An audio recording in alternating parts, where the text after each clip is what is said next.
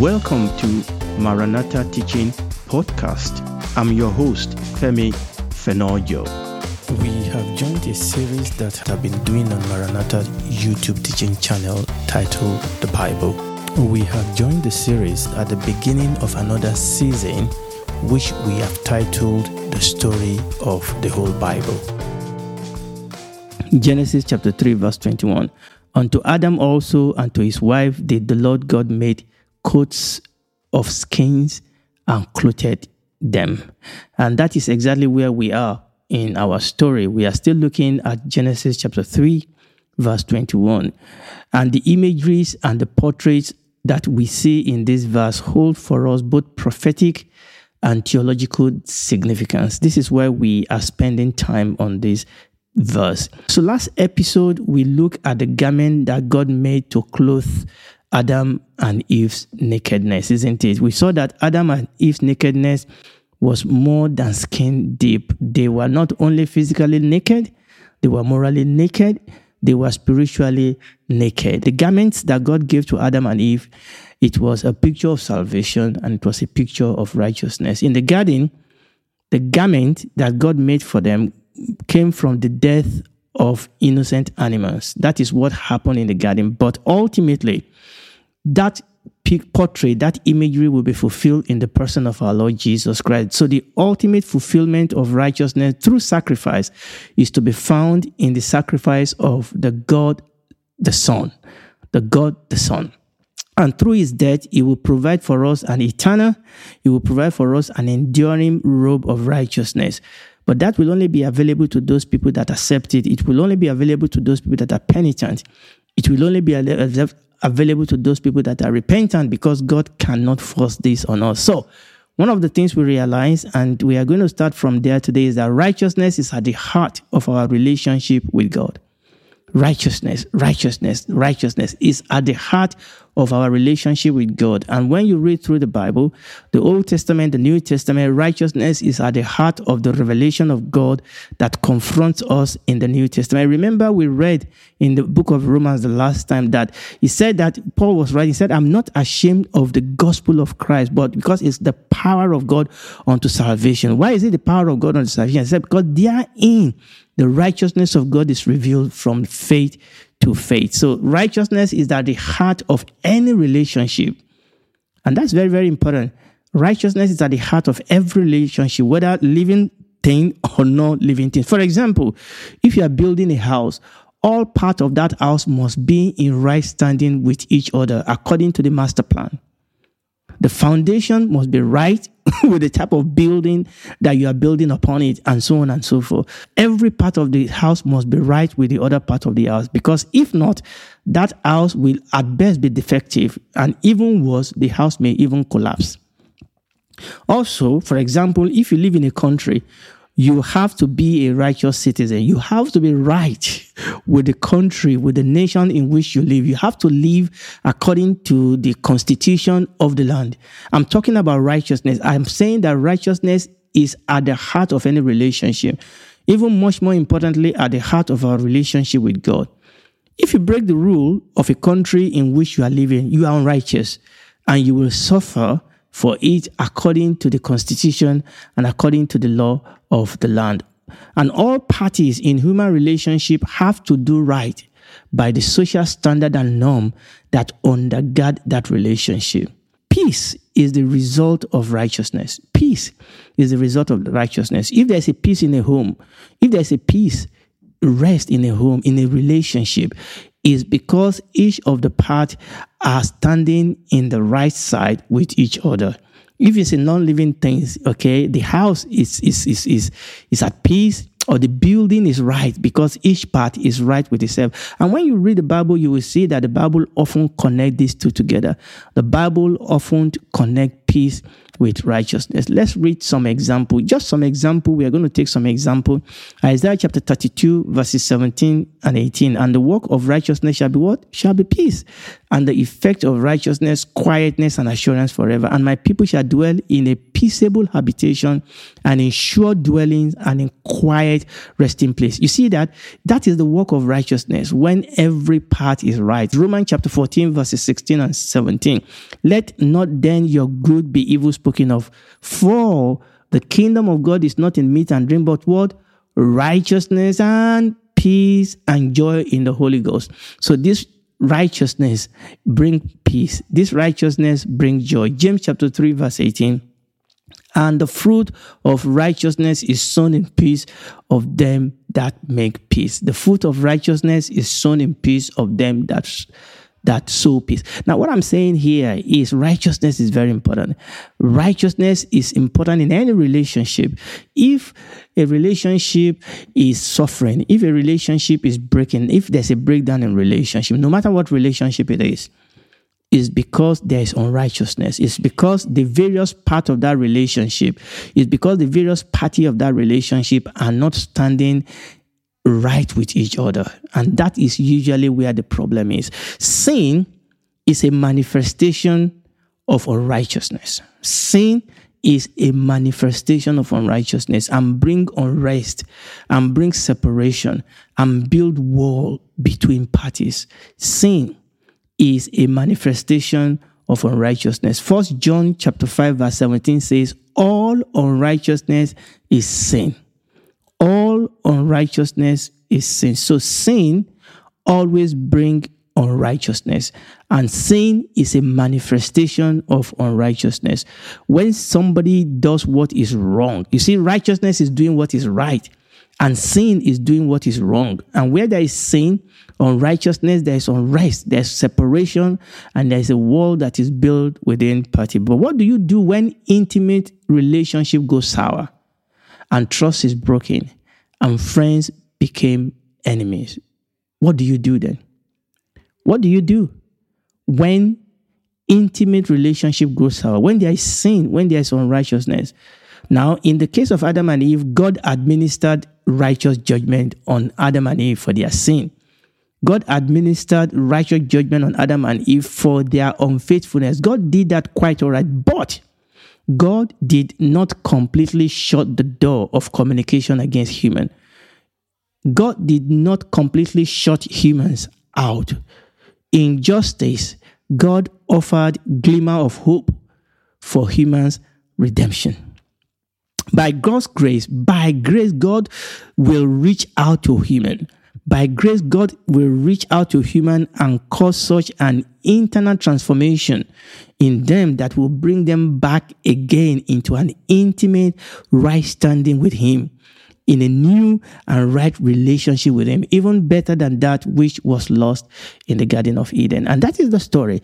That is the story of the whole Bible. So, so, so, so. We see in Genesis chapter 3, verse 21. We see in Genesis chapter 3, verse 21, foundations and pillars of future human redem- uh, redemption. That's what we see in the book of Genesis, chapter 3, verse 21. It's a foundation, there are foundations here, there are pillars here that we are beginning to see a glimmer. We are beginning to sense here the foundation, the pillar of future human redemption. For one thing, we saw that this robe is an example of salvation, righteousness. There's is, is, is an imagery. It is a representative, isn't it? It is a, a, a portrait of the is a portrait of the vicarious death of our Lord Jesus Christ. So these are foundations, these are pillars of future human redemption that we are, we are, we are seeing here. Salvation, righteousness, vicarious death of our Lord Jesus Christ. We can see the shadow of all those things being presented to us in all these verses that we are reading. And these pillars are necessary to rebuild this house, so to say, that has collapsed in the earthquake caused by human sin and rebellion. These pillars are necessary as God set out to rebuild this house that Adam and Eve has caused to collapse. Previously, Humans were righteous on the basis of a covenant, on the basis of friendship, relationship, and fellowship they had with God at creation. There was a covenant, there was a friendship, there was a relationship, there was a fellowship that Adam and Eve were created into by the reason of the fact that they were created by God. And when they transgressed against God, they broke their covenant with God and therefore they became naked. Therefore they became unrighteous. So, so at the heart of man's sin and rebellion is a broken covenant. So I'm moving from righteousness or unrighteousness to covenant or the breaking of covenant. So we need to understand that that at the heart of Adam and Eve's, at the heart of their sin and rebellion, is a broken covenant. And you will remember in this series, when you go back to about episode 176 to about episode 184, we look at the concept of covenant between God and human at creation. We saw that the basic element of a kingdom, the basic element of a covenant are embedded in the Genesis account that even though you may not see the word kingdom and covenant used, but you will see the elements and the character of kingdom and the element and the character of covenant in the book of Genesis account. And we've done this. If you were not part of that, please go back episode 176 to about episode 184. Covenant defines God's relationship with man in his kingdom. Wherever you see relationship, look for covenant. Wherever you see covenant, look for relationship. Wherever you see covenant relationship, look for kingdom. Covenant is the constitution of the kingdom. And this is very, very important. Let's look at a simple definition because I don't want to go through everything we've done before. Let's just look at the simple definition of covenant that uh, Daniel Lane gave us. A simple definition of covenant. A berith, and that is Hebrew word for covenant. A berith is an enduring agreement which establishes a divine, defined relationship between two parties involving a solemn binding obligation to specified stipulation on the part of at least one of the parties towards the other, which is taken by oath under the threat of divine curse and ratified by a virtual ritual. I'm going to leave that on the screen for you to just look at for a couple of seconds. So, a covenant is an enduring agreement, and a covenant is is applied, that particular covenant is applied to a defined relationship. You need to understand that there's a different covenant between a man and his wife, and there's different covenant between parents and their children. There's a different covenant type of covenant, nature of covenant between siblings. There are covenant. So, so a covenant is defined by the type of relationship that we are dealing with, and it involves solemn, binding obligations. And this is very, very important. And it is ratified by oath and by ritual. And it is under guard by divine causes if any one of the party actually break the covenant. So when you look at the concept of covenant, you will see that there are four essential elements. We've studied this before. I'm just going over that again because this is what happened when Adam and Eve fell. They broke covenant. There are four essential elements in covenant. There's oath, there's commitment, there's grace, there's friendship. Oath, commitment, grace, and friendship. Okay? Oath that brings divine judgment and causes if you break the covenant, or bring blessing if you obey the covenant. There is commitment, there is grace. Covenant often involve the grace of the stronger upon the weaker. Okay? And a covenant is something, especially our covenant with God, is something God does of his own accord, of his own will, and there is friendship. So, covenant is based on some kind of mutual understanding which enables the conclusion of an agreement. It's a pledge or a formal commitment to keep the agreement. And that is what covenant is all about. Therefore, there are terrible costs for breaking covenant. And this is why I've gone this way. When Adam and Eve broke the covenant with God, there is a terrible cost when you break covenant. As the children of Israel, okay, as the children of Israel, the cost of breaking covenant.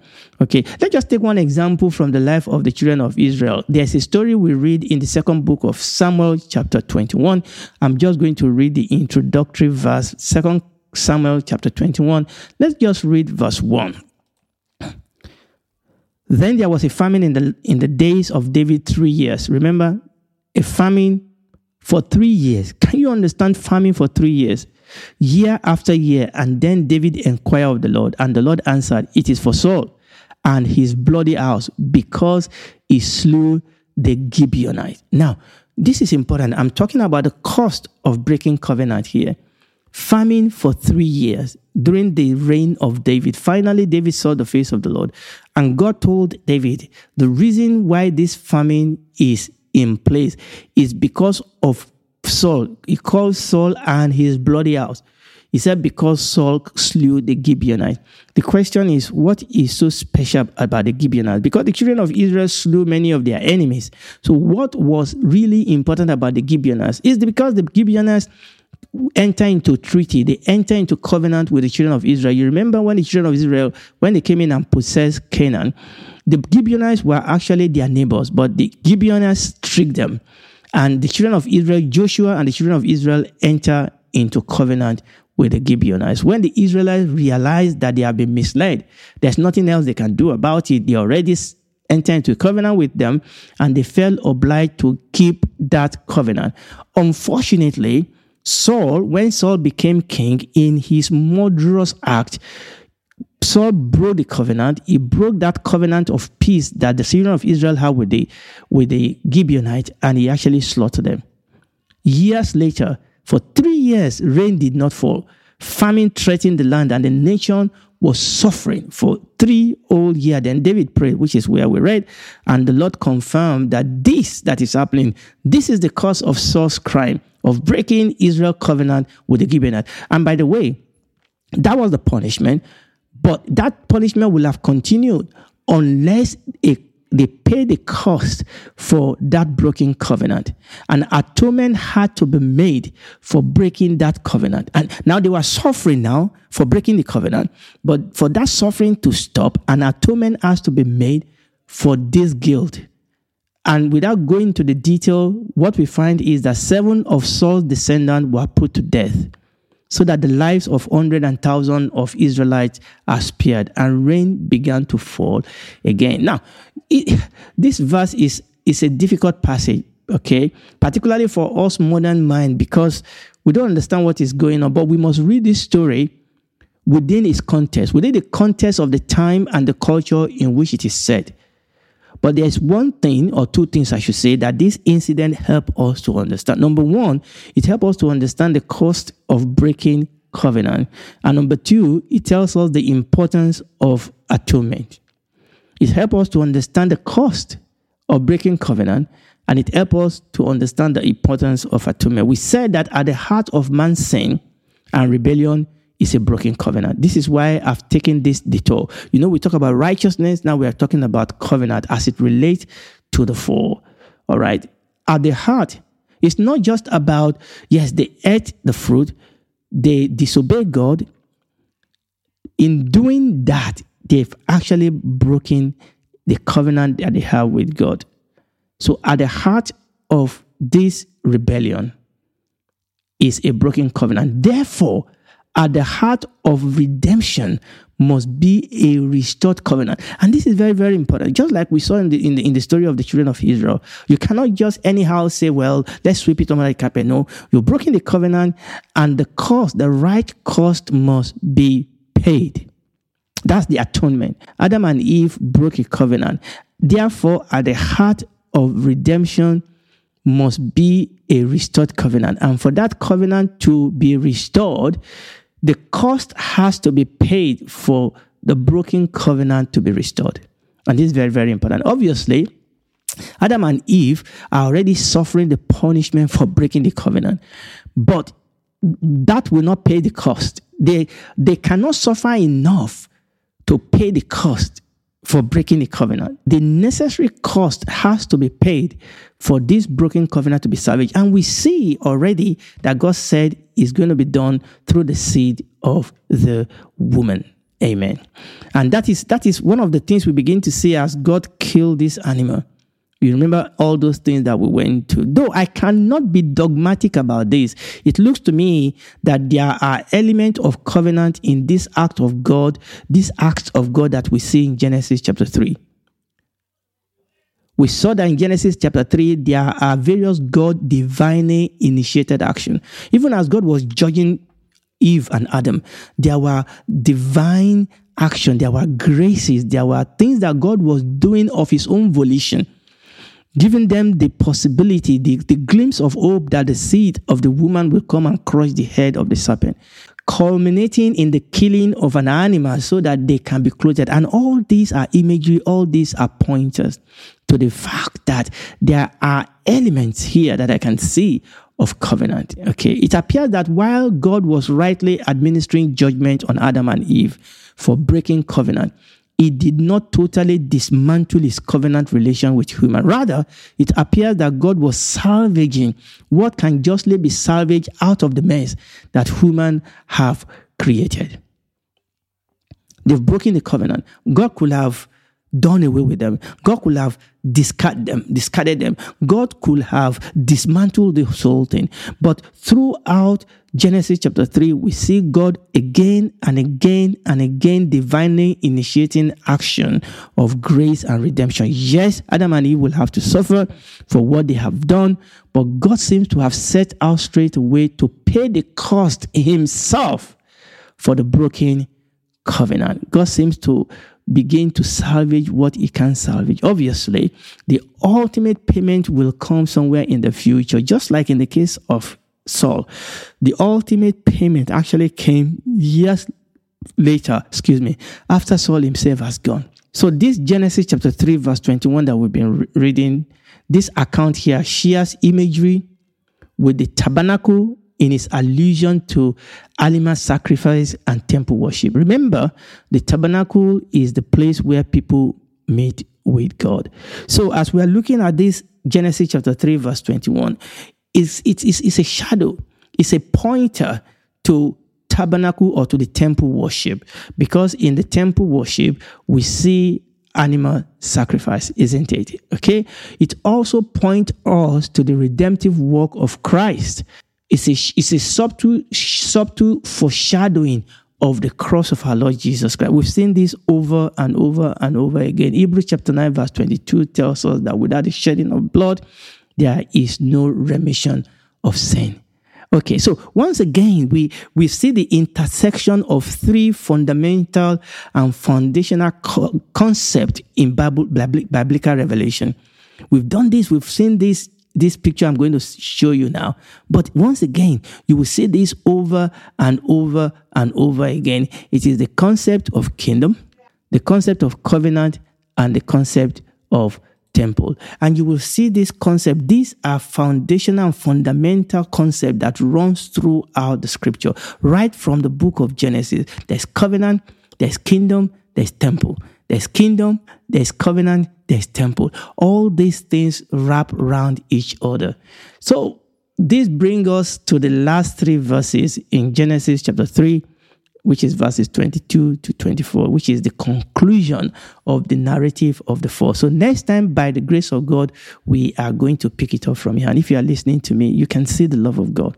There's no salvation in any name except the name of Jesus because he is the one that can pay the cost of the broken covenant. You and I are experiencing the punishment of broken covenant, but He only can pay that cost. And He paid it on that cross so that you and I will not be lost. And all you need to do for you and I is to come to Him and believe. Accept that we are sinners, accept that we cannot save ourselves, receive His provision, will be born again, there will be a transformation in our life, and God will put on the rope of righteousness, and we will stand, have a right standing with God, and we begin to grow in grace. Begin to work in His word, grow in grace. And then when this is all over, we'll spend eternity with Him in the new heaven and the new earth. Do it today because tomorrow may be too late. We sincerely invite you to check out our teachings on YouTube Maranatha Teaching Channel. They will bless you. Thank you.